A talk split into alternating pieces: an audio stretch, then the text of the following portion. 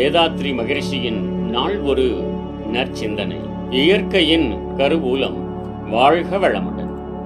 பேரியக்க மண்டலத்தின் மூலமான எல்லாம் அல்ல இறைநிலைக்கும் அதன் பரிணாமத்தின் உச்சகட்ட நிலையில் இருக்கும் மனித மனத்துக்கும் இணைப்பு இயக்க மையமாக உள்ளது மனிதனிடம் அமைந்துள்ள சீவகாந்த கருமையம்.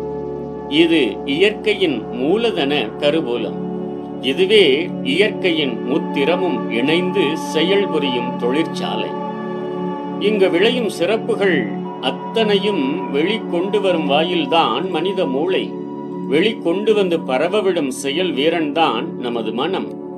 மனதை கொண்டு உருவாக்கும் எண்ணங்கள் உடல் கருவிகள் மற்றும் புலன்களை கொண்டு செய்யும் செயல்கள் இவை அனைத்தையும் காந்த அலைகளாக சுருக்கிக் கொண்டு வந்து கருமையத்தில் சேர்த்து இருப்பு வைப்பது இயற்கை எனும் பேராற்றலின் செயல்களே.